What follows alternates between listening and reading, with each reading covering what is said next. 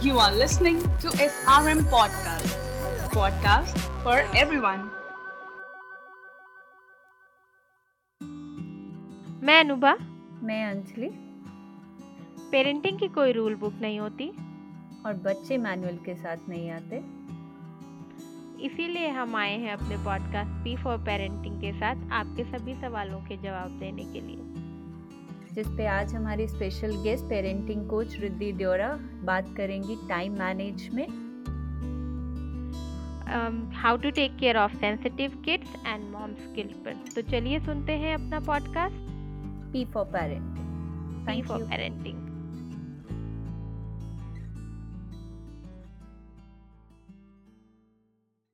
तो सबसे पहले तो मैं मॉम्स गिल्ट पे बात करना चाहूँगी क्योंकि जो वर्किंग मॉम है या अभी कह लो आपकी हाउस वाइफ है या होम मेकर है, वो भी उनके पास भी बच्चों के लिए टाइम नहीं रह रहा है क्योंकि वो इतना घर के काम में और बाकी सारी चीज़ों में इतना व्यस्त है कि उनके पास बिल्कुल भी टाइम नहीं है अपने बच्चों के लिए। या कह लो आपके अपने लिए भी टाइम नहीं निकाल पा रहे हैं वो तो उनके अंदर थोड़ा सा गिल्ट रहता है कि हम टाइम नहीं दे पा रहे बच्चों को या ऑफ़िस का इतना काम है प्लस घर का काम है फिर बच्चे के लिए बिल्कुल भी टाइम नहीं है। तो कैसे करें उनको वो मदर्स के जो ये गिल्ट है वो कैसे कम किया जाए? और मतलब इसमें एक और पॉइंट हाँ एक और पॉइंट मैं बोलना चाहूँगी गिल्ट मतलब बच्चों को टाइम नहीं दे पा रहे और अगर गलती से अपने लिए टाइम निकाल ले तो उसका भी गिल्ट हो जाता है मॉम्स को। तो हाँ। उन सभी गिल्ट से बेसिकली कैसे कोप अप किया जाए? क्योंकि बहुत सी लेडीज़ करियर वापस इसी वजह से ज्वाइन नहीं कर पाते हैं। अच्छा तो ये जो आपने कहा ये बहुत लोगों के साथ होता है। इनफैक्ट बहुत सारे मदर्स के साथ ज़्यादा होता है। अब इसका कारण क्या है? हमारे गिल्ट का कारण क्या है? सो so, गिल्ट का कारण होता है अंडरलाइंग एक्सपेक्टेशंस। तो जब हम खुद से ज़्यादा एक्सपेक्ट करते हैं तो हमें गिल्टी फील होता है अगर हम डिलीवर नहीं कर पाते अपने एक्सपेक्टेशंस पर। और अगर हम किसी और से ज़्यादा एक्सपेक्ट करते हैं और अगर वो नहीं डिलीवर कर पाते तो हमें फ्रस्ट्रेशन फील होता है। तो गिल्ट हमेशा mostly it's a personal thing. जब आप खुद से ज़्यादा एक्सपेक्ट करेंगे तब आपको गिल्ट फील होगा। तो अब आपको क्या है कि आप गिल्ट को टारगेट नहीं करके डायरेक्टली आप अपने एक्सपेक्टेशंस को रियलाइन करिए। आप उसको उस तरह से करिए कि रियलिस्टिक एक्सपेक्टेशंस आप एक सेट करिए। आपको समझना होगा कि हर हर मदर uh, का या फादर का या पेरेंट का जो एक टेम्परमेंट होता है वो अलग होता है। उनकी ख्वाहिशें अलग होती हैं उनके प्रेफरेंसेस अलग होते हैं और अब लाइफ से उम्मीदें अलग होती हैं। तो आपको देखना है कि आप किस टेम्परमेंट की हैं आपका क्या पर्सनालिटी है? जैसे कुछ है जो होम मेकर होके भी खुश हैं कुछ है जो वर्किंग मदर्स होने के बाद ही खुश हैं कि अगर उन्हें बोल दिया जाए कि आप घर पे बैठ के काम करिए तो आप खुश नहीं रहेंगे। तो उन फिर उनका एक्सपेक्टेशंस और है अपने से खुद से कि मैं काम करूँ तो वो उनका एक्सपेक्टेशन है। अगर आपने ये चूज़ किया है अपने लिए कि आपको काम करना है तो फिर आपको दूसरे जो एक्सपेक्टेशंस है एज अ मदर जो आप अपने बच्चे के लिए करना चाहती हैं, कि उनके साथ मैं इतना टाइम स्पेंड करना चाहती हूँ या उसको मैं इतना कुछ कराना चाहती हूँ तो आपको वो रीएडजस्ट री मतलब रीअलाइन करना पड़ेगा। ये नहीं हो सकता कि आपको सब कुछ मिले nobody gets the whole sky अगर आप चाहेंगे कि आप आठ घंटे ऑफ़िस में भी बैठ जाए और आठ घंटे अपने बच्चे के साथ भी बैठ जाए ये तो आप नहीं कर सकती ना बिकॉज़ दिन में चौबीस घंटे ही हैं। तो आपको पहले अपना एक्सपेक्टेशन रियलाइन करना है आपको एक प्लान बनाना है कि मैं अगर ऑफ़िस जा रही हूँ नौ से पाँच अगर मैं ऑफ़िस का काम कर रही हूँ तो मैं बच्चों के साथ एक घंटा डेढ़ घंटा बैठूँगी। इससे आपके पास माइंड में क्लैरिटी है कि पाँच बजे तक मैं ऑफ़िस में ही रहूँगी उसके बाद मैं डेढ़ से दो घंटे बच्चे के साथ बिताऊँगी और उस टाइम मैं ऑफ़िस का काम नहीं करूँगी। सो so, बिकॉज़ आप ये प्लान कर रही हैं और अपने एक्सपेक्टेशंस को ऑर्गेनाइज कर रही हैं कि नहीं एक लिस्ट बनाइए कि मेरी ये एक्सपेक्टेशन है कि मैं ऑफ़िस में इतना परफॉर्म करूँ बच्चे के साथ इतना टाइम स्पेंड करूँ खुद खुद के लिए एक घंटे निकालूं तो वो आप ऑफ़िस जाने के पहले सुबह निकालिए या फिर रात को सब सो जाए उसके बाद आप अपने लिए आधी घंटे एक घंटा अलग से निकालिए। तो जो भी आपके एक्सपेक्टेशंस है खुद से उसको आप एक पेपर और पेन लेके लिखिए नोट डाउन करिए। फिर आप उसको अरेंज करिए अपने दिन में कि कैसे आप उसको प्लान करेंगी दिन भर में। तो जब आपको पता रहेगा कि ये मेरा लिस्ट है और इसको मैं इस तरह से करने वाली हूँ तो क्या होगा जो आपने अपने से एक्सपेक्टेशंस रखा है आप उस पर डिलीवर कर पाएँगी। और जब आप डिलीवर करेंगी तो आपका गिल्ट लेवल ऑटोमेटिकली कम हो जाएगा। और ज़्यादा आपको नहीं स्केड्यूल करना है अपने उसमें। जब आप प्लान कर रहे हैं तब उसको थोड़ा रियलिस्टिक हाँ। रखिए ऐसा रखिए कि आप उसको अचीव कर सकते हैं ऐसा अगर आप प्लान बनाएँगे कि जो अचीवेबल ही नहीं है। So the idea of making a plan is to make your life simple आपको अपने लाइफ को सिंपल करने के लिए हम प्लान बनाते हैं ना कि उसको और डिफ़िकल्ट करने के लिए। तो अगर आप ऐसा प्लान बना रहे हैं जिससे आपको और स्ट्रेस हो रहा है और एंजाइटी हो रहा है ऐसा टू डू लिस्ट बना लिया जो आप कभी कर ही नहीं सकते पूरा हाँ. तो उसका कोई फ़ायदा नहीं है। तो दिन में तीन चार इंपॉर्टेंट चीज़ें ही आप अपनी लिस्ट में रखिए। अपने एक्सपेक्टेशंस को थोड़ा मेलो डाउन करिए थोड़ा उसको कम करिए आप खुद से क्योंकि आपका एक we are humans we are like the body is like a machine तो if you over use it तो वो कहीं ना कहीं तो ब्रेक डाउन पॉइंट आएगा ही। तो आप उसको कितने लंबे समय तक यूज़ कर सकते हैं किस तरह सस्टेन कर सकते हैं लंबे समय तक वो तभी होगा हाँ। जब आप उसको ठीक से यूज़ करेंगे। जैसे हम मशीन को यूज़ करते हैं उसी तरह हम अपने बॉडी को अपने माइंड को ठीक तरीके से यूज़ करना है। सो so, अगर गिल्ट को आपको अटैक करना है तो अपने एक्सपेक्टेशंस को सही करना होगा एक्सपेक्टेशंस को अरेंज करना होगा और अगर आप ऐसा करेंगे तो ऑटोमेटिकली आपका गिल्ट जो है वो थोड़ा सा कम हो जाएगा। It's not something that you can completely eliminate but आप उसको मैनेज कर सकते हैं और okay. काफ़ी हद तक कंट्रोल ओके रिद्धि तो ये हो गई बात जो वर्किंग मॉम से कभी कभी न्यू मॉम्स में भी क्या होता है कि उनके अंदर गिल्ट आ जाता है कि ऐसा भी होता है ना कि आप एकदम नया नया आपको बेबी हुआ है और आप जान नहीं पा रहे हो कि आप इस क्या क्या रिएक्ट करो क्योंकि आपको रात में देर देर तक जगना है सुबह उठना है आपकी नींद नहीं हो पूरी हो पा रही ऊपर से बच्चे के इतने तरीके के काम रहते हैं फीडिंग कराना है फिर उसकी शूशू पॉटी ये वो बहुत सारा काम रहता है ऊपर से आप भी अपने हेल्थ से एकदम फिट नहीं हो तो न्यू मॉम्स के अंदर भी कई बार गिल्ट हो जाता है कि पता नहीं मैं सही से अपने बच्चे का ध्यान रख पा रही हूँ कि नहीं क्या मैं अच्छी माँ हूँ या नहीं हूँ? मुझे ऐसा क्यों लग रहा है कि मेरे से बहुत ज़्यादा हो गया अब नहीं हो सकता है? कभी कभी ऐसे भी होता है कि मदर्स के अंदर ऐसा हो जाता है कि नहीं नहीं अब मैं बच्चा नहीं पाल सकती। आप इसको कोई और रख ले और ये सिर्फ़ न्यू मॉम्स हाँ. के लिए नहीं आई थिंक बड़े भी हाँ। हो जाते हैं बच्चे कोई अगर गलती कर दिया बच्चे ने ज़्यादा स्क्रीन देख लिया एक दिन या जंक खा लिया तो भी like we use to get guilt कि अरे हाँ, आज हमने पर स्पेशली मैं ये बात बोलना चाहूँगी हाँ. कि न्यू मॉम्स की गिल्ट है अगर न्यू मॉम्स के जैसे जिसका बच्चा बिलो वन ईयर है या आप कह लो इन्फेंट है बिलो टू ईयर है और उसके अंदर ऐसा गिल्ट हो जाता है ना कि ऑफ़िस देखना है मान लो या घर भी देखना है प्लस बच्चा भी छोटा है या आप मेटर्निटी लीव पे हैं और फिर भी आपको बहुत सारा काम है और आपके लिए ओवरवेलमिंग हो रहा है हम्म, तो हम्म। आपको कहीं ना कहीं गिल्ट होने लगता है कि पता नहीं मैं इससे प्यार भी कर रही हूँ कि नहीं ठीक से कर पा रही हूँ ध्यान रख पा रही हूँ ठीक से कि नहीं रख पा रही हूँ पोस्टमार्टम डिप्रेशन जिसे माइल्ड मतलब आप आ, आप ब्लूज भी कह सकते हैं ज़रूरी नहीं है कि पोस्टमार्टम डिप्रेशन ही हो हाँ. पर थोड़ा सा आपको गिल्ट भी होता है अंदर तो वो right. कैसे डील किया जाए so again you know guilt का जो मेन जड़ है वो एक्सपेक्टेशन ही है तो हम्म। अगर आप सोच रहे हैं कि आपने एक बच्चे को आप ले आए वर्ल्ड में और आप हम्म। चाहते हैं कि आपको तुरंत से सब चीज़ें आ जाए तो वो नहीं होगा वो तो हाँ। नहीं होगा या तो इसका सही तरीका जो है इसको डील करने का है कि आप एडुकेट करें आप पढ़िए इसके हम्म। बारे में बैठ के गिल्ट हाँ। फील करने से सोचने से कि मैं कुछ नहीं हाँ, कर पा रही मैं कैसे करूँगी? नो यू कभी सोल्यूशन नहीं मिलेगा उसका आपको। तो so, सोल्यूशन के लिए आपको क्या करना है? एक्ट करना है एक्शन लेना होगा। गिल्ट फील करने से तो कोई भी चीज़ आप सॉल्व नहीं कर सकते। बट जो गिल्ट हाँ। आपको फील हो रहा है वो इसीलिए हो रहा है बिकॉज़ आप जब बच्चा आपके पेट में था आप सोच रही थी कि जब बच्चा आएगा तो मैं उसके लिए ये करूँगी मैं वो करूँगी आप अपने से एक्सपेक्टेशंस बिल्ड कर रही थी। कि मैं बच्चे right. को ऐसी करूँगी बट बच्चा जब पैदा होता है वो अपना एक टेम्परमेंट लेके पैदा होता है तो काफ़ी बार शांत बच्चे पैदा होते हैं तो मदर्स के लिए इजी होता है हैंडल करना उन्होंने जो सोचा था वो आसानी से कर सकती हैं तो इट्स नॉट वेरी चैलेंजिंग वो फेस उनके लिए उतना चैलेंजिंग नहीं होता और काफ़ी बार क्या होता है कि जो बच्चे हैं वो रात रात भर सोते नहीं हैं वो उनका रूटीन हम्म। सेट नहीं हो पाता मदर बच्चे को सही से पकड़ नहीं पा रही वो फ़ीड नहीं करा पा रही तो फ़ीड करने के लिए भी उस बच्चे को कैसे पकड़ना है उसका एक टेक्निक होता है निप्पल कितना आपको बच्चे को देना है उसका एक टेक्निक होता है। So all of this requires a lot of education and expert help तो अगर आपको लग रहा है कि आपसे नहीं हो पा रहा है so ask for help ask for support आप पूछिए।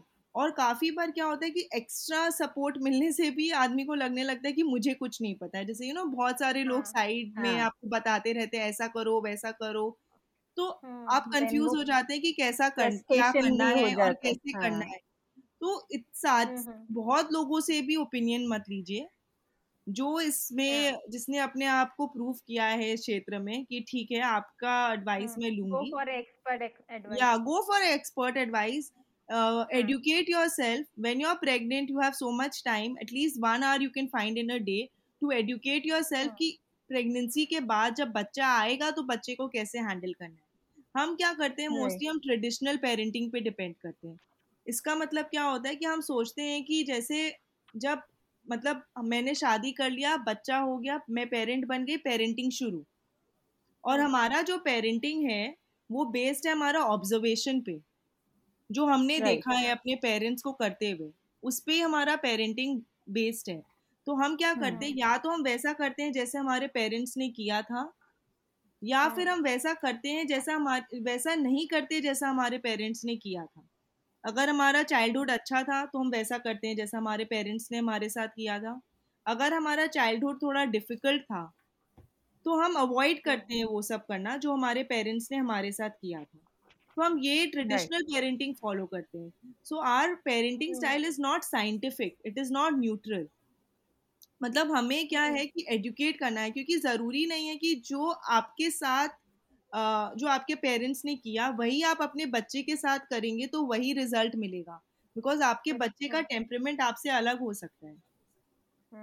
और, और समय भी बदल गया है बदल गया है। Exactly we are like the modern age challenges cannot be tackled with the traditional techniques the problems are different अब हमारे पास स्क्रीन है पहले तो स्क्रीन नहीं था। अब सबसे बड़ा इशू है screen time social media addiction these are main challenges that parents are facing social media addiction screen time less concentration less focus lot of divisions basically कि आपका माइंड कहीं पे भी जा सकता है। पहले इतने ऑप्शंस नहीं थे आपके पास। एक्चुअली. पहले बच्चे बनना चाहते थे डॉक्टर इंजीनियर आई एस बच्चे बनना चाहते हैं इन्फ्लुएंसर और यूट्यूबर। ब्लॉगर। तो काफ़ी अंतर आ चुका है बच्चों की generation I think this is only a generation gap जो लाइक like, uh, किसी uh, मतलब कहीं मैंने पढ़ा था जो पहले के टाइम पे जब हम लोग छोटे थे जो पेरेंट्स टीनेजर्स uh, जब उनके बच्चे हो जाते थे जो इश्यूज़ फेस करते थे मैक्सिमम वो इश्यूज़ आजकल पेरेंट्स फेस कर रहे हैं जब बच्चे दस साल तक के भी नहीं होते हैं। लाइक एंगर रिलेटेड इशू हो गया और कुछ भी आप बिहेवियर इमोशनल इम्बेलेंस हो गया तो बहुत अंतर आ गया है पेरेंटिंग में बहुत इवॉल्व हो गया है बेसिकली। Right right. इसलिए हमें अपने जो टेक्निक्स है उसको भी अपडेट करने की ज़रूरत है तो it's very important that we educate our self go to good people go to good teachers mentors and learn from them तो अगर आपको पता रहेगा कि ये नॉर्मल है ये बच्चे के डेवलपमेंट स्टेज का पार्ट है and this is not something to do with you कि हाँ। मेरा बच्चा ऐसा कर रहा है इसका मतलब ये नहीं कि मैंने कुछ किया है इसलिए वो ऐसा कर रहा है या मैंने कुछ गलतियाँ की है इसलिए मेरा बच्चा ऐसा कर रहा है अगर आपको पता रहेगा कि ये एक नॉर्मल डेवलपमेंटल स्टेज है बच्चे का एंड ये नॉर्मल बिहेवियर है बच्चे का तो आप ऑटोमेटिकली हाँ। काम रहेंगी ना क्योंकि आपको ऑलरेडी पता है कि ये आपकी right. गलती नहीं है this is a part of his growing up so like you know दो से ढाई साल के बच्चे यूजुअली हिटिंग एंड बाइटिंग ये सब hmm. करते हैं। तो अगर हाँ, आपको हाँ. पता रहेगा पहले से कि ये एक पार्ट है जो आएगा आपके पेरेंटिंग के स्टेज पे and it has nothing to do with you काफ़ी बार पेरेंट्स कॉल करके मुझे बोलते हैं नो मेरा बच्चा इतना मार रहा है मुझे एम्बेरस फील होता है। वो बड़ों को भी मारता है उनको मतलब मेरी मदर इन लॉ को भी उसने झापड़ मार दिया। और मैंने हम्म। क्या गलती की मेरा बच्चा ऐसा हो गया।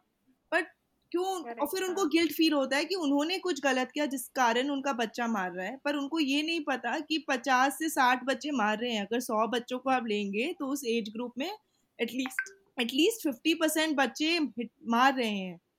क्योंकि it is a part of growing up it is a developmental thing that's happening So once you educate yourself, the guilt will automatically go down. और जो बच्चे मारते नहीं है वो कुछ और अलग काम करते हैं दांत हाँ, काट लेते हैं बाल खींच लेते हैं। राइट हाँ। सबका अलग वे होता है रिएक्ट करने का। तो हाँ इसीलिए। जैसे मेरे पास दो तरह के बच्चे थे मुझे even I had this experience मेरी बेटी बहुत uh, क्योंकि उसकी टीथिंग बहुत लेट हुई थी बेसिकली जब वो स्कूल जाना शुरू हो गई थी।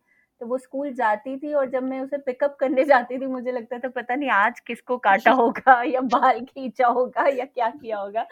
देन उसकी टीचर ने मुझे एडवाइस किया कि उसको हाथ में दो फ्रोजन कैरेट के पीसेस दे के भेजो। So that she just but it overcome like she overcome अभी वो उसको बताओ तो वो कहती है अच्छा मैं ऐसे करती थी लाइक तो फेसेस डिफिकल्टीज हाँ। या या सो आई वुड से गिल्ट का दो ही तरीका है। एक तो आप एजुकेट करिए और एक है आप हाँ। अपने एक्सपेक्टेशंस को take a stock of your expectations and arrange them in your day कि how are you going to deliver these expectations? Like you know how are you going to meet these expectations? Need और आप उतना ही अपने list में डालिए जो आप meet कर सकते हैं। Don't over schedule don't over plan don't over commit when you are making that list right. Riddhi इससे रिलेटेड मैं एक चीज़ और पूछना चाहूँगी जैसे आपने कहा अपनी एक्सपेक्टेशंस हम मीट नहीं कर पाते तो गिल्ट होता है। लेकिन कई बार अ, क्या होता है कि दूसरे से लाइक अगर मैं बात करूँ दूसरे अदर आपके स्पाउस से या आपको अ, जब प्रेग्नेंट होते हो आप प्लान करते हो दोनों लोग but most of the cases में इंडिया में मेजर रिस्पॉन्सिबिलिटी बाद में मदर की आ जाती है। तो you had that kind of expectation in your mind कि जब बेबी आएगा हम दोनों करेंगे। बट जब वो एक्चुअली आ जाता है अभी ऑल दो चेंजेस आ रहे हैं मेट्रो सिटीज़ में बट एक्चुअल अगर आप लेवल डाउन करके देखें तो बहुत कम परसेंटेज है कि जिसमें डैड्स भी बहुत एक्टिवली पार्ट कर रहे हैं। तो वो Hmm. मॉम्स के अंदर ओवरवेलमिंग कह लीजिए इतना काम आ जाता है और डैड वो रिस्पॉन्सिबिलिटी जो उस मॉम एक एक्सपेक्ट कर रही है वो नहीं कर रहे हैं। तो वो फ्रस्ट्रेशन में बदल जाता है। एग्जैक्टली exactly, तो जैसे मैंने आपको कैसे पहले हाँ। जब आप किसी और से एक्सपेक्ट करेंगी तो वो फ्रस्ट्रेशन में बदलेगा और खुद से जब एक्सपेक्ट करेंगी तो वो गिल्ट में बदलेगा। गिल्ट में बस तो अगर आप उस सिचुएशन को हाँ उस सिचुएशन को कैसे हैंडल किया जाए बेसिकली लाइक सो हर चीज़ का सोल्यूशन यही है। एक्चुअली जैसे मैंने एक जगह पढ़ा था it's a very beautiful thing तो मैं आपके साथ शेयर करूँगी। People and hmm things don't make you unhappy. Unmet expectations make you unhappy so learn to Right. manage your expectations if you Hmm. want to manage your life. Right? Right तो आपको Right. जो है अपने expectations को manage करना है। अगर आप किसी से उम्मीद करके बैठी हैं कि ये इतना कुछ करेंगे पर वो हम्म कुछ नहीं कर रहे तो फिर आपको समझ जाना चाहिए कुछ दिनों में कि कोई फ़ायदा नहीं है। क्योंकि अगर आप बहुत राइट बार कोशिश करने के बाद आपने उनसे अच्छे से बात कर लिया उनसे बोल भी दिया अपनी मन की बात कि मैं मैं आपका आपकी मदद चाहती हूँ इसमें ये मुझसे अकेले नहीं हो पा रहा। एक तो आपको कम्युनिकेट हाँ करना ज़रूरी है। काफ़ी बार क्या होता है हम एक्सपेक्ट करते हैं पर हम अपने एक्सपेक्टेशंस को कम्युनिकेट नहीं करते। जैसे आपने कहा कि आपको अपने हस्बैंड से एक्सपेक्टेशंस था। बट हो हाँ। सकता है कि आपने वो एक्सपेक्टेशंस उनको कम्युनिकेट नहीं किया कि आप भी हाँ। मदद करेंगे। हम बस हाँ। सोचते कि मैं ही क्यों अकेले कर रही हूँ ये क्यों नहीं मेरा हेल्प कर रहे इनको भी तो करना चाहिए मैं अकेले ही बच्चे को पालूँगी क्या? तो काफ़ी बार क्या है कि हम बस अपने माइंड में सोचते रहते हैं और हम ये हाँ। एक्सपेक्ट करते हैं कि सामने वाला खुद ही समझ जाए कि हम क्या चाह रहे हैं उनसे। So hmm first step is to actually communicate your expectations. If you have हाँ। Expectations from someone. जैसे अगर आप राइट। है ना तो अगर आप अपने हस्बैंड को बताइए उसके बाद भी अगर वो नहीं कर रहे जैसे कि काफ़ी बार होता है कि कुछ दिनों तक करेंगे फिर भूल जाएँगे फिर वो वापस हाँ। नहीं करने में क्योंकि वो नेचुरली हाँ। उनसे नहीं हो रहा पर वो आपके लिए कर रहे हैं। तो अगर आपको हाँ। लग रहा है कि फिर से वो फिर से आप कम्युनिकेट करिए यू नो अब वापस मुझे आपकी हेल्प चाहिए। तो आप अगर कम्युनिकेट uh, करने के बाद आपको मिल रहा है जो आप एक्सपेक्ट कर रहे हैं so then you are in a good place अगर हम्म। कम्युनिकेट करने के बाद भी आपको नहीं मिल रहा जो आप उम्मीद कर रहे हैं सामने वाले से तो आप समझ हम्म। जाइए कि वो आपको कभी नहीं मिलेगा। क्योंकि तो हम्म। फिर आपको अपना एक्सपेक्टेशंस को चेंज करना होगा आप you have to stop expecting from that person क्योंकि अगर आप एक्सपेक्ट करके बैठे रहेंगी उनसे तो इससे आपको ही डिसअपॉइंटमेंट होगा आपको ही फ्रस्ट्रेशन होगा। तो फिर आपको you have to remove that person from your support system you find somebody else doesn't have to be your spouse आप किसी और को ढूंढिए अपने सपोर्ट के लिए। अगर आपको लग रहा है कि आप अकेले नहीं मैनेज कर पा रही और इनको बोलने के बाद भी आपको नहीं मिल रहा जो सपोर्ट आपको चाहिए then you find somebody else but you know constantly complaining and thinking कि हम दो पार्टनर्स हैं और होना चाहिए तो इससे कोई फ़ायदा नहीं है। इससे या तो आपकी रिलेशनशिप थोड़ी डगमगाने लगेगी झगड़ा होने लगेगा और किचकिच दिन भर। हाँ। या फिर आप हम्म, डिसअपॉइंटेड रहेंगी क्योंकि करना तो है ही बच्चे का काम। किसी ना किसी को तो करना ही है। बच्चा आ गया इट इज़ अ चॉइस हाँ। और ये हम्म। आप एक तरीका और है कि आप पहले से डिसाइड कर लीजिए बच्चा वर्ल्ड में आने के पहले ही कि हम दोनों पेरेंट्स हैं। If we are making a choice to be parents तो हमें ये सारी हम्म। चीज़ें करनी पड़ेंगी। तो उनको पहले से क्लैरिटी है कि उनसे ये हाँ। एक्सपेक्टेशंस है तो उनको आप समय दे रही हैं अपने आप को प्रिपेयर करने के लिए। अचानक से जिस दिन बच्चा आया उस दिन ही आप उनके ऊपर दस नए एक्सपेक्टेशंस डाल दे रही हैं। तो उन्होंने प्लान नहीं नहीं किया कुछ। तो हाँ हो सकता और है मुझे उनके लिए भी ओवरवेलमिंग हो जाए ये सिचुएशन हम्म राइट और मुझे लगता है कि आप अगर कम्युनिकेट कर रही हैं और आपका स्पाउस आपसे बोल रहा है कि नहीं नहीं इतना काम उससे नहीं हो पाएगा तो आपको बच्चा आने के पहले ही ये भी प्लान कर लेना चाहिए कि हमको कहाँ क्या से और कितनी हेल्प मिल सकती है। तो अगर बेसिकली आपको वो हाँ हेल्प कम मिल जाए भी कम्युनिकेशन हाँ। या मेड आप रख रहे हैं या कुछ भी कोई भी हेल्प तो आपको मेरे ख्याल से वो चीज़ पहले ही आपस में बात करके सुलझा लेनी चाहिए क्योंकि बच्चा तो अपने टाइम पे आ जाएगा उसका काम हाँ। उतना ही रहेगा और फिर अगर आप लोग पहले अपने मन में ही सारा गिल्ट लेके और सब कुछ खुद ही सोच सोच के कि नहीं नहीं हो पा रहा है तो वो उससे क्या होगा फिर डिप्रेशन की तरफ़ भी काफ़ी औरतें काफ़ी चले औरतें। जाती हैं हाँ क्योंकि अ, हम जैसे अभी मेट्रोज में है तो हमारे पास ये सिचुएशंस नहीं है पर बहुत से रूरल इंडिया में मेजर रिस्पॉन्सिबिलिटी आज भी मदर्स हम्म। की ही है या घर की लेडीज़ की ही है आप कहिए हम्म तो हम्म। ये हम्म, सिचुएशन या कि बेसिकली थोड़े लकी हैं कि हमारे हैं। हाँ तो वो चीज़ है तो इट्स लाइक like कि आप बांट लीजिए communication I feel you know in general I feel the more pressure is on the mother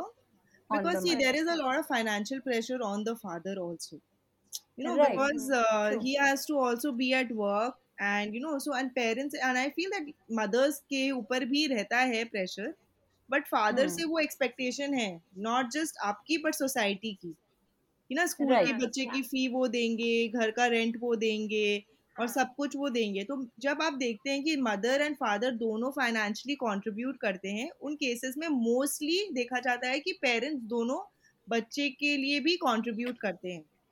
because उनके पास समय रहता है क्योंकि दोनों कंट्रीब्यूट हम्म कर रहे हैं तो वो अपना कैलेंडर ऐसे मैनेज करते हैं। बट हाँ। अगर आप देख रहे हैं कि पूरा फाइनेंशियल प्रेशर फादर पे है सब कुछ उन पे है प्रेशर तो उस केसेस में क्या होता है फादर को लगता है कि मेरी मेन रिस्पॉन्सिबिलिटी ये है पहले मैं इसका ध्यान रखूँगा क्योंकि अगर मैं ये नहीं कर पाऊँगा तो मैं तो आगे घर नहीं चलेगा तो हाँ। उनका उनके माइंड में जो है वो फ़र्स्ट प्रायोरिटी है and everything else is secondary and as a mother true because you know of the love and of whatever you know your first instinct is कि मैं बच्चे का ध्यान रखूँ। और ऐसा ज़रूरी हम्म नहीं है हर जन का सेम हो। काफ़ी मदर्स को बच्चा डिलीवर करते ही वो काम ज्वाइन कर लेती हैं। उनके लिए हम्म काम भी हाँ उतना ही मतलब इम्पोर्टेंट है। तो this is a very personal thing also so I feel that again communication and timely communication not like you know when it happens time पे आप कम्युनिकेट करिए अपने एक्सपेक्टेशंस और अगर एक्सपेक्टेशंस कम्युनिकेट करने के बाद भी नहीं हो पा रहा वो deliver then you realign your expectations और आप अपने एक्सपेक्टेशंस को रीएडजस्ट करके वैसे सेट करिए कि आप भी खुश सब लोग खुश। सब लोग खुश। मतलब try to find an arrangement कि राइट कहाँ पे हाँ। राइट हाँ। एग्जैक्टली और हैप्पी मदर मतलब happy family that is so true that's हाँ। सो तो इट्स वेरी इंपॉर्टेंट तो एक्चुअली अब इसी मॉम गिल के साथ साथ एक बहुत ही बड़ा इशू है कि टाइम मैनेजमेंट क्योंकि आप इतना सारा आपके पास काम है कि आप टाइम मैनेजमेंट करना बहुत ही इम्पोर्टेंट है। तो इन जनरल मैं आपसे पूछना चाहूँगी कि अगर टाइम मैनेजमेंट की इम्पोर्टेंस चाहे बच्चे के लिए चाहे पेरेंट्स के लिए क्या होती है? Right so time management I think सबके लिए ही बहुत इम्पोर्टेंट है। अगर क्योंकि हम्म। लाइफ में जो दो सबसे इम्पोर्टेंट रिसोर्स है वो है टाइम और फोकस कि आप जो टाइम यूज़ कर रही है वो कितने कंसंट्रेशन के साथ आप अपना काम कर रही हैं उस समय में। So time and focus very valuable resources तो इसको अगर आप मैनेज करना सीख लेंगी तो आपके पास बहुत समय फ्री के लिए भी रहेगा अपने लिए भी फ्री टाइम रहेगा। बिकॉज़ टाइम मैनेजमेंट का ये मतलब नहीं कि आप पूरे टाइम काम ही कर रही हैं या टाइम को पूरा अपना स्केड्यूल को पैक कर दिया। इसका टाइम मतलब ये होता है कि आप अपने लिए फ्री टाइम भी निकाल रही हैं। एंड मैंने अभी पढ़ा था इतना ब्यूटीफुल मैसेज था दैट बीइंग वेल्दी उसका सबसे बड़ा साइन यही है कि आपके पास फ्री टाइम और फ्रीडम है थोड़ा। That is the first very important indication of being a wealthy person so right. you know it's very important to manage your time and time management तो parents को करना ही पड़ेगा because kids are learning from observation जब आप time manage करेंगे तो automatically बच्चे के लिए एक schedule रहेगा and schedule and routine is very important because बच्चों को एक predictability चाहिए कि अब मैं उठूँगा अब मैं ये करूँगा फिर मैं ये करूँगा फिर मैं खाना खाऊँगा yes. फिर मैं बुक पढ़ूँगा फिर मैं नहाऊँगा और फिर मैं सोने जाऊँगा। नहीं तो अगर हम उनको हाँ। वो प्रिडिक्टेबिलिटी नहीं देते तो उनका लाइफ बहुत डिसोरिएंटेड हो जाता है एमलेस उनको समझ में नहीं आता है कि क्या करना है और बहुत कंफ्यूजिंग हो जाता है। जैसे कि सोचिए अगर हम उठे सुबह और मुझे पता ही नहीं है कि मुझे अब क्या करना है। It will be like a very blank feeling I be so disoriented and I be very dependent on somebody else to tell me what to do but अगर right. मेरे को पता है कि मैं उठूँगी मैं नहाऊँगी मैं पूजा करूँगी फिर मैं खाना बनाऊँगी तो एक रूटीन है। So time management is very important but time management के साथ उसे कैसे प्लान करना है वो भी बहुत इंपॉर्टेंट है। Knowing it's important is one thing but doing it the right way is another thing तो अब आप उसको कैसे एक कैलेंडर मेंटेन करना चाहिए? जैसे टू डू लिस्ट की जगह अगर हम एक कैलेंडर मेंटेन करें मेरे हिसाब से वो बेटर है। जैसे अगर आपको हाँ. दिन में तीन मैक्सिमम ये जेफ बीसॉस ने कहा है और मैं ये फॉलो करती हूँ maximum three important things in a day you should do not more than that because it becomes very overwhelming for you to manage it so जैसे आज मेरी थ्री इंपॉर्टेंट थिंग्स यही थी कि मैंने एक ब्लॉग लिखा एक वीडियो बनाया शूट किया और एक आपके साथ पॉडकास्ट। तो ये तीन मेरे इम्पोर्टेंट चीज़ थे आज दिन के। क्योंकि फिर right. ज़्यादा करने से क्या आप कुछ भी ढंग से नहीं कर पाओगे और आप अपना काम एंजॉय हाँ। नहीं करोगे फिर। फोकस भी आपका शिफ्ट होता रहेगा। अरे ये भी करना ये भी करना ये भी करना लाइक पैनिक रहेगा and see what is working better for you work life balance आपके लिए अच्छा चल रहा है कि वर्क लाइफ इंटीग्रेशन अब वर्क लाइफ बैलेंस क्या होता है कि मैं नौ से चार काम करूँगी चार के बाद या नौ से छह काम करूँगी छह के बाद मैं घर पे रहूँगी अपने फैमिली के साथ रहूँगी। ये हो गया वर्क लाइफ बैलेंस आपने दोनों को अलग अलग बांट दिया और अब आप ये बैलेंस मेंटेन कर रही हैं। और वर्क लाइफ इंटीग्रेशन क्या होता है? आप वर्क को और लाइफ को अलग अलग ट्रीट नहीं करेंगे। जैसे मोस्टली अभी हम कर रहे हैं घर पे तो क्या होता है कि उसमें क्या होता है आपका लाइफ और वर्क इंटेंगल्ड है। तो जब आपको लग रहा है कि अभी मेरा पर्सनल लाइफ को ज़्यादा नीड है तो आप अपने पर्सनल लाइफ पे ज़्यादा फोकस कर रही हैं। जैसे अगर आपको नाश्ता बनाना है चाहे काम है फिर भी आप काम को छोड़ के पहले नाश्ता बना रही हैं। फिर जब नाश्ता हो गया सब खा रहे फिर आप काम कर रही हैं। फिर आपको लग रहा है कि नहीं अभी मेरे बच्चे को मेरी ज़्यादा ज़रूरत है तो आप काम को ब्रेक दे रही हैं अपने बच्चे के साथ बैठ रही हैं। फिर आपको लग रहा है ठीक है अभी मेरा बच्चा सेटल्ड है तो मैं काम कर सकती हूँ तो आप काम कर रही हैं। तो ये हो गया वर्क लाइफ इंटीग्रेशन बट ये सब लोग नहीं कर सकते। इसके लिए आपको चेक करना होगा कि आपका क्या टेम्परमेंट क्योंकि काफ़ी लोग क्या होता है इतना जगल नहीं कर सकते between activities specially man find it more difficult to do it females are more adaptable and they are more flexible and better at multitasking तो वो कर सकती है कि कर सडनली खाना पकाते पकाते वो स्विच कर सकती हैं बच्चों के कोई चीज़ में या बच्चों को पढ़ाते पढ़ाते सडनली वो इंस्टाग्राम पे कोई टॉक कर सकती हैं। They find it easy to switch from personal to work mode तो अगर आपको लग रहा है कि आप ये कर पा रही हैं अच्छे से मैनेज तो आप ये चूज़ करिए। और कैलेंडर पे प्लान करिए क्योंकि कैलेंडर पे जब हम प्लान करते हैं तो उसमें एक टाइम आपको डिफाइन करना पड़ता है। कि right. मैं ये एक्टिविटी करूँगी एक बजे से दो बजे तक। तो आपको पता है कि एक से दो मुझे ये खत्म करना है। क्योंकि अगर आप टू डू लिस्ट में लिख देती हैं तो आपको ये नहीं पता है आपको कब स्टार्ट करना है कब करना है। मैं रात को बैठूँगी इसको लेके या सुबह लेके बैठूँगी। तो टू टू लिस्ट में क्या करते हैं वन टू थ्री मुझे ये करना है ये करना है ये करना है वो लिख देते हैं। अब आप कितना टाइम स्पेंड कर रही हैं उस एक्टिविटी में आपको नहीं पता। So your productivity is lower तो अगर आपको पता है जैसे अगर मुझे पता है मुझे एक ब्लॉग लिखना है मैक्सिमम मैं इसमें वन एंड हाफ़ आवर्स दूँगी। तो मुझे पता है हाँ। और आपके साथ कॉल है तो एक घंटे मैं इसमें दूँगी और अगर वीडियो हम्म। शूट करना है उसमें दो घंटे लग सकते हैं तो मुझे पता है कि दिन में पाँच घंटे मुझे करना है अब कब से कब करना है ये भी मैं प्लान कर सकती हूँ अपने टाइम टेबल पे अपने कैलेंडर पे हाँ। तो मुझे पता हाँ। है कि इस टाइम मेरा बच्चा खाएगा इस टाइम वो कुछ करेगा तो उस टाइम मैं वो एक्टिविटी को नहीं स्केड्यूल करूँगी but this is only if you are in this if you if the nature of your business is like this अगर आप वर्किंग मदर है आप ऑफ़िस जा रही हैं तो आपको हम्म। वैसे अपने हिसाब से पर्सनल अपना कमिटमेंट अपने पर्सनल और प्रोफेशनल कमिटमेंट के हिसाब से अपना स्केड्यूल बनाना पड़ेगा but it's very important that you have some plan and you plan ahead या पहले से आपको पता है कि आप क्या करने वाली हैं कल ये पता हम्म। होना बहुत ज़रूरी है तो उससे क्या होगा आपके पास बहुत फ्री टाइम बचेगा खुद के लिए इट इज़ वेरी इंपॉर्टेंट और इस कोविड सिचुएशन में तो फ्री टाइम होना ही सबसे बड़ी बात है मतलब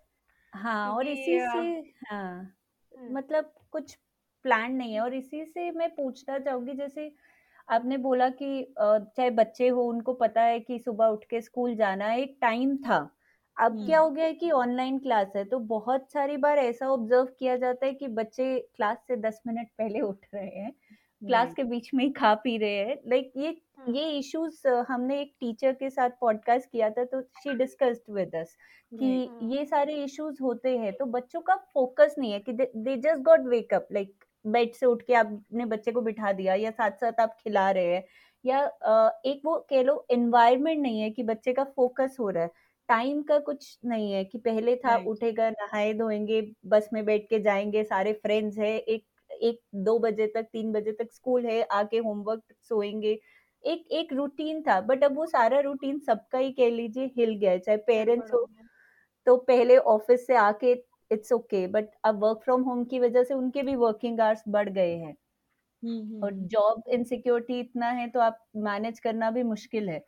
Uh, तो आज की डेट में इसका टाइम का और ज़्यादा मतलब आप अपना कुछ व्यू पॉइंट देना चाहेंगे आपका भी बच्चा शायद क्लास अगर घर पे भी है तो भी आप उनके हाँ. लिए एक बेसिक रूटीन तो बना सकते हैं ज़रूर राइट right. हाँ। बच्चा हाँ. कब सोएगा ठीक है you can be little flexible five ten minutes ऊपर नीचे बट ये नहीं कि आपने साढ़े सात प्लान किया और आपका बच्चा साढ़े नौ बजे सो रहा है वो नहीं होना चाहिए तब क्या है वो बच्चा का कोई रूटीन नहीं बना फिर ये हो सकता है कि साढ़े हाँ। सात प्लान किया सात चालीस तक सो गया आपका बच्चा तो आप वैसा ही प्लान। करिए नंबर जो आपको लग रहा है अचीवेबल है अगर आपको ये नहीं कि रात को मतलब maximum I think nine nine thirty होना चाहिए बच्चे के लिए sleep time earlier the better तो अगर हम्म। आपने साढ़े सात आठ प्लान किया है तो आप उस पर स्टिक करिए और आप मेजर चीज़ों पे फोकस करिए हर स्मॉल एक्टिविटी को टाइम पे करना ज़रूरी नहीं है बट जैसे ब्रेकफास्ट लंच जो भी बच्चे के हम्म। हिसाब से कि आपका बच्चा कब लेगा lunch dinner breakfast snack sleep time अगर आप स्लीप टाइम फिक्स करेंगे वेकअप टाइम ऑटोमेटिकली खुद ही फिक्स हो जाता है। स्कूल टाइम तो स्कूल हम्म। वाले ने फिक्स किया ही है। Avoid as parents because already teachers के लिए काफ़ी चैलेंजिंग है ये। तो आप एज पेरेंट्स खुद ही अवॉइड करिए बच्चों को खिलाना क्लास के बीच में। आप उनको क्लास के पहले खिला के बैठाइए क्लास में ताकि वो क्लास के बीच में नहीं मांगे। ब्रेक्स ब्रेक्स थोड़ा तो बच्चे इधर उधर करेंगे ही। बिकॉज़ उनके लिए भी चैलेंजिंग है पूरे दो घंटे बैठना so it's difficult to put them on that seat और मुझे लगता है कि अगर बच्चा दो मिनट घूम के आठ मिनट मैम की बात सुन रहा है तो वो बेटर है। ना कि आप उसको ज़बरदस्ती उस पर बैठा के रखे और वो कुछ भी ना सुने। तो जैसे मेरा जो बेटा है वो कभी कभी बोलता है mummy I am feeling very sleepy तो मैं उसको बोलती हूँ कि ठीक है आप जाओ दो राउंड भाग के आओ तो वो अपना हाँ। दो तीन मिनट घूम के आता है और फिर वो जब क्लास में बैठता है तो एटलीस्ट उसके बाद की जो चीज़ें मैम बताती है वो उसे समझ पाता है अगर मैं उसको ज़बरदस्ती डांट के बैठा के रखूँ उस मूड में तो वो बात की हाँ। चीज़ें भी कुछ नहीं सुनेगा इट्स बेटर कि आप दो चार मिनट ब्रेक ले लो तो क्या है कि हाँ। बच्चे का भी क्या एक रूटीन हल्का रूटीन जो है ये मेजर चीज़ें अगर आप फिक्स करेंगी तो वो बन जाएगा तो हाँ. आप बस ये सारे मैं तो बस यही चीज़ों पे फोकस करती हूँ sleep time wake up time meal times and play time and play तो बच्चे पूरे दिन ही करते हैं एंड स्क्रीन टाइम अगर आप स्क्रीन दे रही हैं over and above school time तो स्क्रीन टाइम आप कब देना चाहती है थर्टी फाइव फोर्टी मिनट्स में देती हूँ over and above school time so that I have कि इतना देर मैं दूँगी इतने बजे से इतने बजे तक।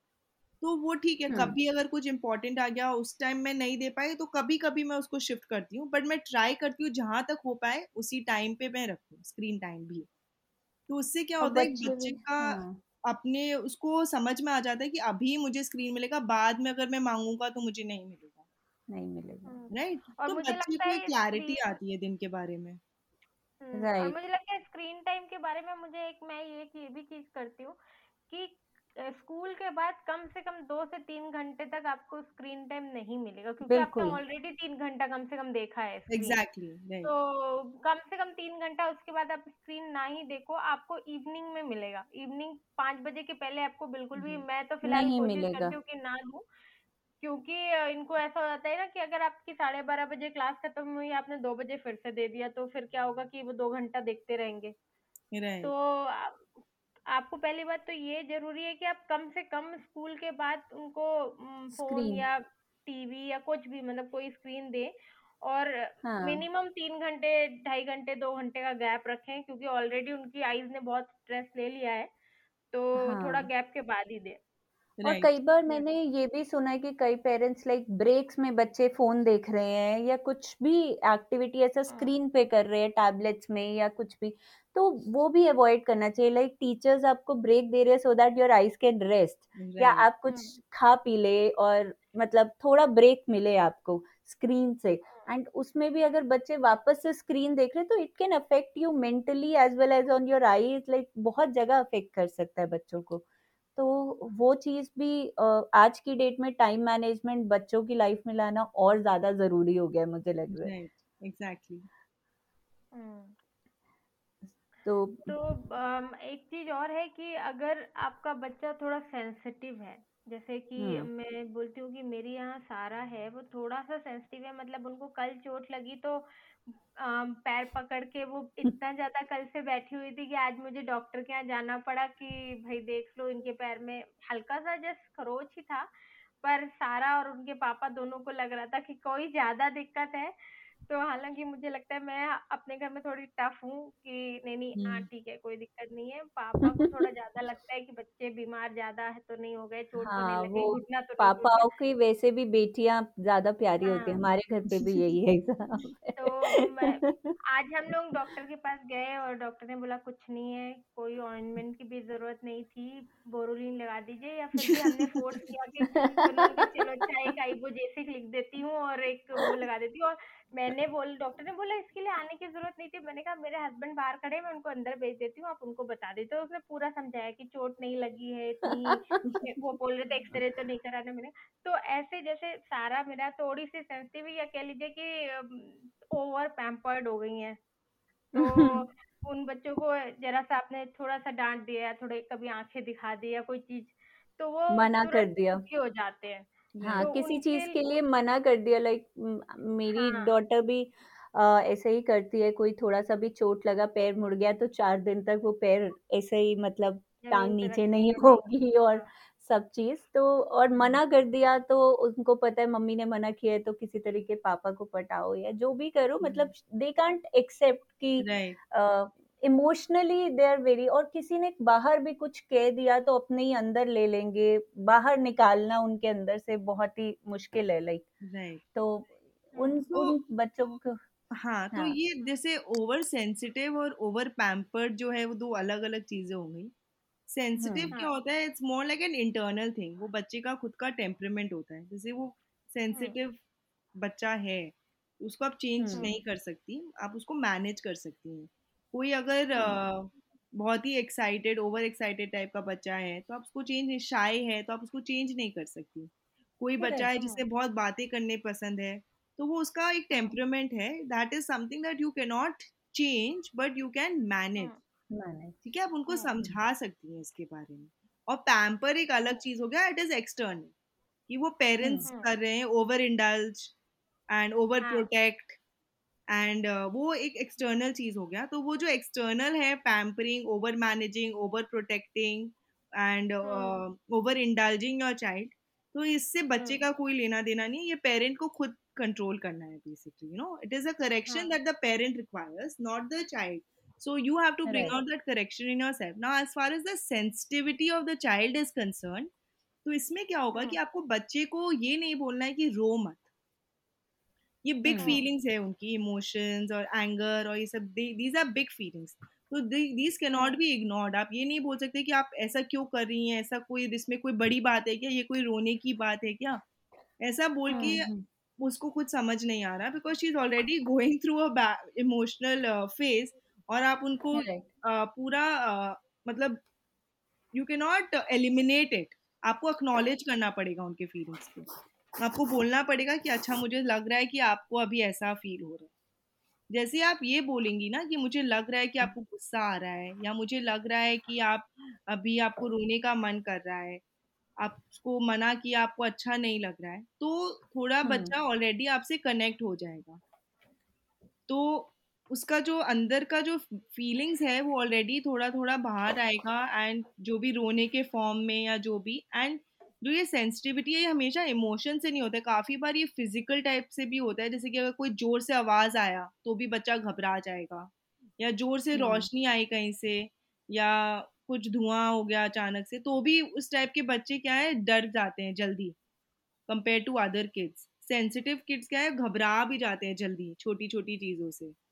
तो हाँ। इसीलिए क्या है कि आपको उनको अक्नॉलेज करना है उनके फीलिंग्स को। You have to act as a support and that support is not actually making them dependent but is to make them feel that what you are feeling is normal. उनको ऐसा नहीं लगना चाहिए कि मेरे को ऐसा क्यों फील हो रहा है और ये सब। तो आपको उनको बताना है कि आपको जो फीलिंग हो रही है वो नॉर्मल है ये सबको होती है। उनको हम्म थोड़ी ज़्यादा हो रही है बट ये नॉर्मल फीलिंग है। गुस्सा सबको आता है रोना सबको आता है उनको तुरंत से आ जाता है। हमें कभी कभी कुछ कुछ सिचुएशन में आता है मे बी उनको हर सिचुएशन में आ जाता है। So this feeling is normal happens with everybody उनको थोड़े ज़्यादा क्वांटिटी में हो सकता है हो रहा हो बट उनको आपको अक्नॉलेज करना है ना कि नेगेट कि रो मत इसमें कौन सी बड़ी बात हो गई ऐसा क्यों कर रहे हो? ये से ऐसा नहीं बोलना है ऐसा बोल के क्या होगा? जब उनको वैसा फीलिंग होगा वो आपके पास नहीं आएँगे। क्योंकि उनको लगेगा कि आपके पास तो एक ही सोल्यूशन है कि मत रो ऐसा मत करो। हम्म तो उनको लगेगा कि मम्मी के पास जाके क्या फ़ायदा? उनका तो यही सोल्यूशन रहेगा कि क्या फ़ायदा? इसमें कुछ नहीं हुआ। बट अगर आप उनको बताएँगे कि हाँ मुझे लग रहा है कि आपको ऐसा फील हो रहा है कोई बात नहीं आप रो लो अगर आपको रो के अच्छा लग रहा है आप रो लो हल्का हो जाएगा। तो फिर वो आपके पास हम्म। आएँगे उनको लगेगा मैं मम्मी के पास जाऊँगी तो मुझे बेटर फील होगा।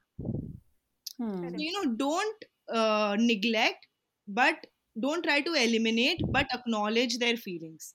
It's normal. हम्म।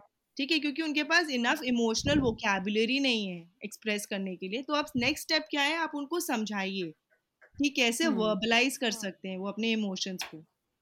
कि अगर आपको गुस्सा आ रहा है तो आप कैसे मम्मी को बता सकती हैं आपको गुस्सा आ रहा है? अब ये एज पे डिपेंड करेगा बच्चे के कि अगर थोड़ी हाँ। बड़ी बच्ची है तो वो आपको बता सकती है कि हाँ मम्मी मुझे गुस्सा आ रहा है मुझे ऐसा फील हो रहा है। और इसके लिए आप हाँ। खुद भी कभी कभी बच्चे को एक्सप्रेस कर सकती हैं अपनी फीलिंग्स क्योंकि जब आप बताएँगी तो बच्चे को समझ में आएगा अच्छा हाँ ऐसा तो मुझे भी काफ़ी बार फील होता है। जैसे अगर आप बहुत थक हम्म गई हैं और आपको गुस्सा आ रहा है तो अपनी बच्ची को बता सकती है पता है मैं आज इतना थक गई मुझे इतना गुस्सा आ रहा है मुझे ऐसा करने का मन हो रहा है ऐसा करने का मन हो रहा है। तो उसको लगेगा हाँ हम्म ऐसा तो मुझे भी फील होता है मम्मी मुझे जैसे बता रही है वैसे मैं मम्मी को भी बता सकती हूँ। तो आप उसको एक्सप्रेस दैट्स कैसे करना है वर्बलाइज कैसे करना है अपने इमोशंस को तो उसको समझ में आएगा कि ये जो चीज़ है इसको मैं वर्बली भी कम्युनिकेट कर सकती हूँ। ना कि हम्म। बस रो के और काफ़ी बार क्या होगा अगर वो वर्बली कम्युनिकेट कर देंगी तो उनका रोना ऑटोमेटिकली चला जाएगा। बिकॉज़ जब आप बात करते हैं दुख के बारे में तो आपका वो अंदर में रजिस्टर नहीं होता उतना और फिर वो रोने के फॉर्म में बाहर नहीं निकलता। बट जब हम पूरा अंदर दबाते हाँ। रहते हैं उस चीज़ को तो वो एक मतलब कभी ना कभी वो आँसू या गुस्से के फॉर्म में निकल के बाहर आता है। राइट तो कम्युनिकेट कैसे करना?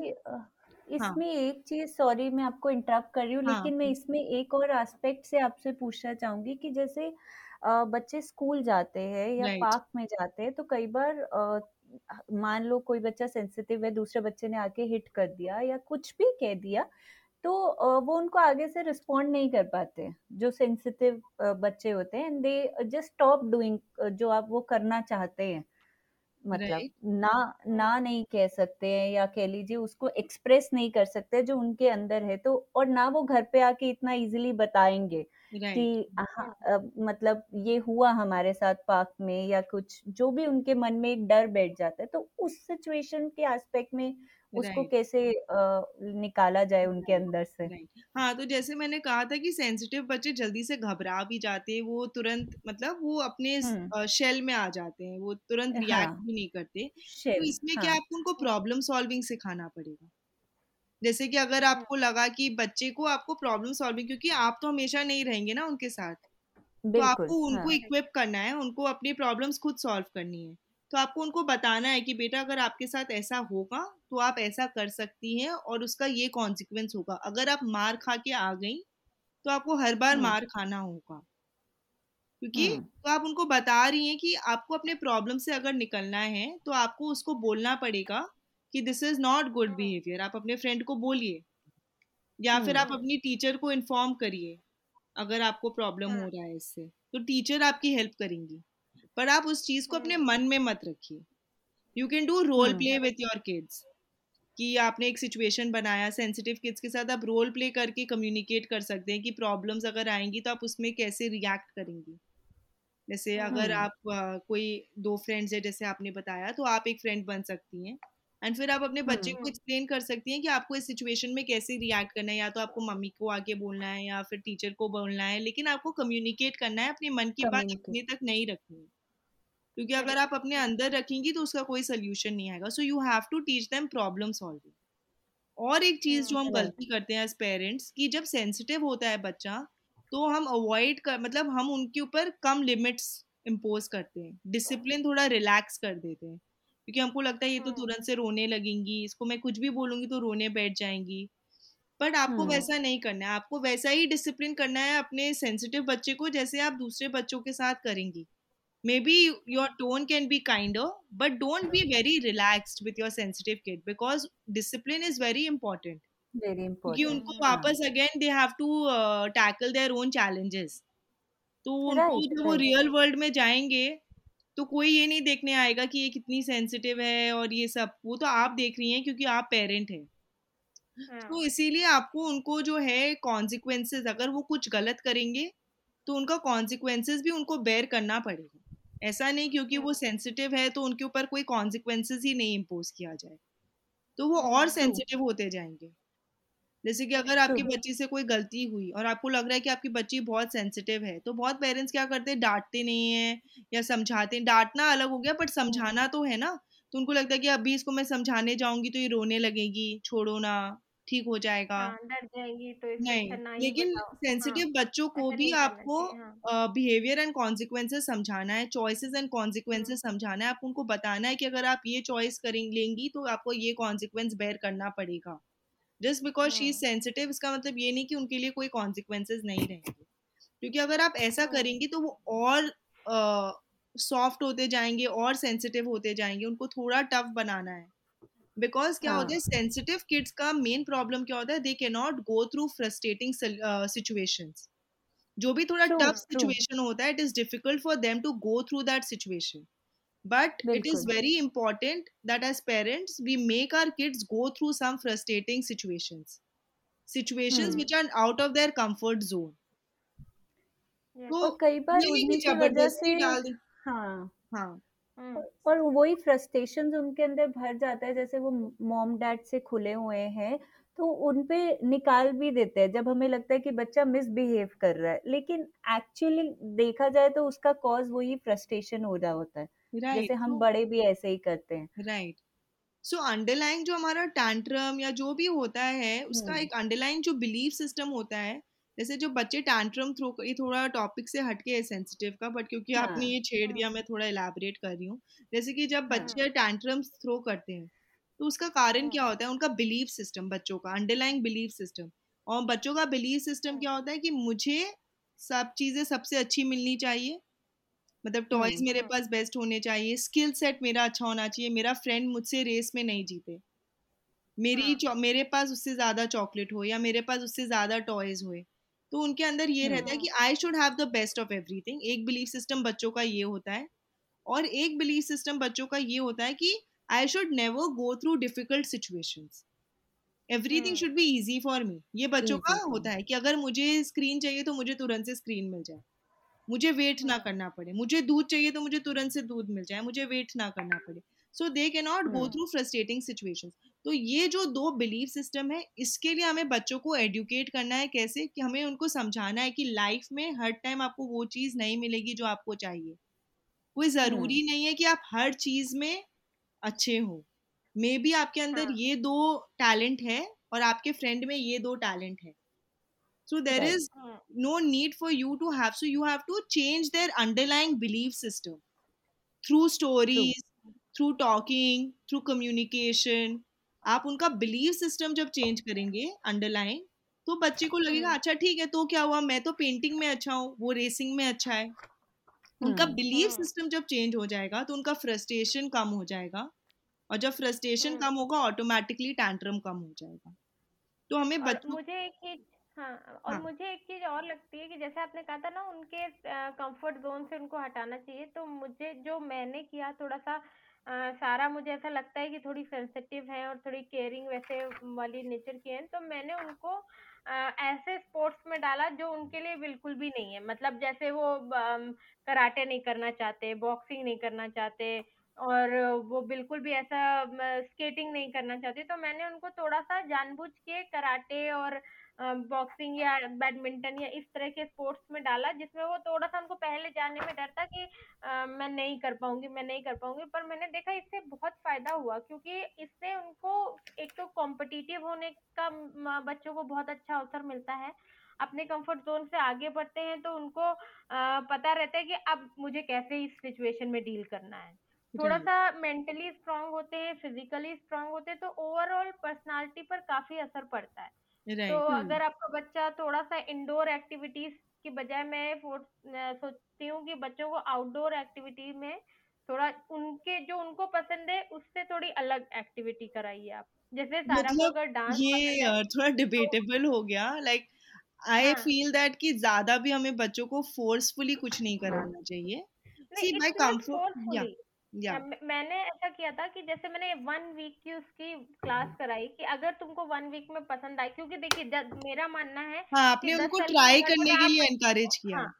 एनकरेज टू ट्राई तो मेरा मानना है कि दस साल की उम्र तक बच्चों को आप ऐसा नहीं कर सकते आप किसी स्पोर्ट्स में डाल दो। वो उनकी उन, अपने आप से ही आ, आएगा उनके अंदर से कि मैं इस मुझे ये अच्छा लग रहा है मैं इसमें जाऊँगा। तो हम आ, कई तरह के स्पोर्ट्स में अपने अपने बच्चों को डालने की कोशिश की है हमने। तो उसमें क्या है कि जैसे स्विमिंग है स्केटिंग है बैडमिंटन है बास्केटबॉल है डांस है तो कई तरीके की तो जिसमें मैंने बोला कि जिसमें आपको मन है तो सारा का स्केटिंग में मन लग गया सारा का स्विमिंग में मन लग गया और सारा को बैडमिंटन एंड कराटे भी पसंद आ गया।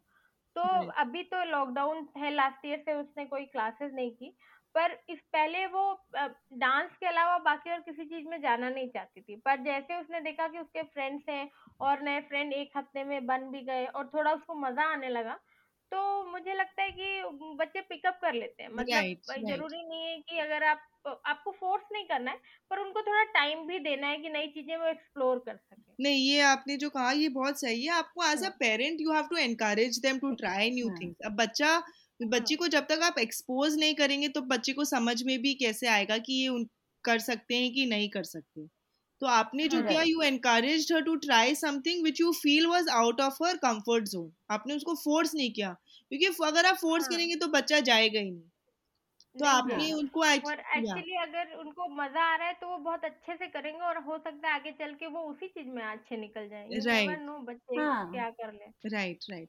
so this is a good point that you should encourage them to uh, try uh, new things new and things, they might you know adapt and adjust right और एक चीज़ है कि ऐसे बच्चों को ना थोड़े जो सेंसिटिव होते हैं इनको थोड़ा डाउन टाइम चाहिए मतलब थोड़ा भीड़ भीड़ से अलग थोड़ा पर्सनल कोजी स्पेस जहाँ पे हाँ। ज़्यादा लोग नहीं हो उनको ऐसा हाँ। समय देना पड़ेगा आपको। आप हर टाइम उनको ओवर स्केड्यूल्ड ओवर पैक्ड भी नहीं रख सकती हमेशा बैक टू बैक उनकी क्लासेस चल रही हैं बैक टू बैक वो दोस्तों से मिल रहे हैं या हमेशा भीड़ वाली जगह में है या हमेशा उनके चारों तरफ़ कुछ लोग हैं इनको कुछ प्राइवेट टाइम आप देंगे तो इनके लिए हाँ, थोड़ा रिलैक्सिंग भी रहेगा they can manage their emotions better so don't over schedule and over pack वो करने से ये थोड़े और इरिटेट होंगे थोड़ा ज़्यादा स्नैप करेंगे और इनका इमोशन थोड़ा हाँ। और ओवरवेलम हो जाएँगे।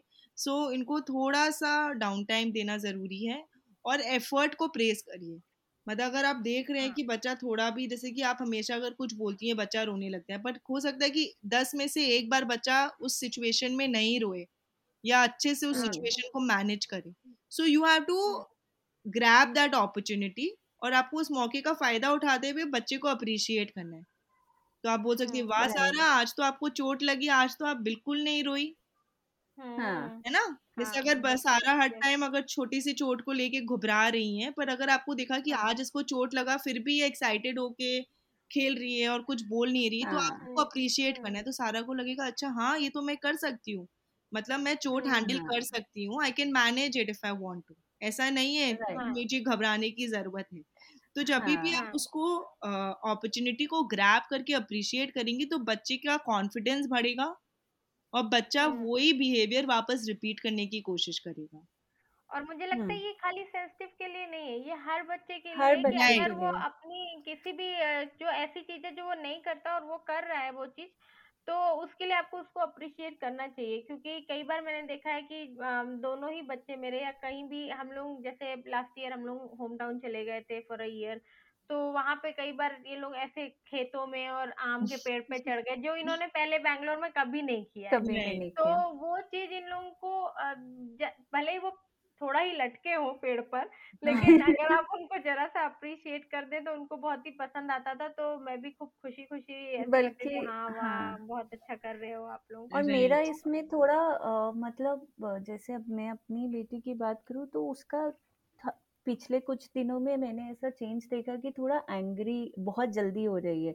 Then I try to talk with her कि क्या हुआ है बहुत बात करने के बाद देन शी टोल्ड मी कि नहीं मैं अपने फ्रेंड्स को मिस कर रही थी अब मैं स्कूल नहीं जा रही हूँ या हम लोग नेटिव में हैं तो Right. मतलब देन उसके अंदर से क्योंकि एक दो बारी मैंने भी ये गलती की कि उसने गुस्सा किया मैंने भी अपनी वॉल्यूम रेस कर दी क्योंकि इट्स हाँ, जस्ट हैपन समटाइम हाँ, कि यार क्या हो गया मतलब क्यों क्यों ऐसे कर रहे हो तुम? तो इतने गलत तरीके से बोल रहे हो या गुस्सा ऐसे आईज दिखा रहे हो जो भी है।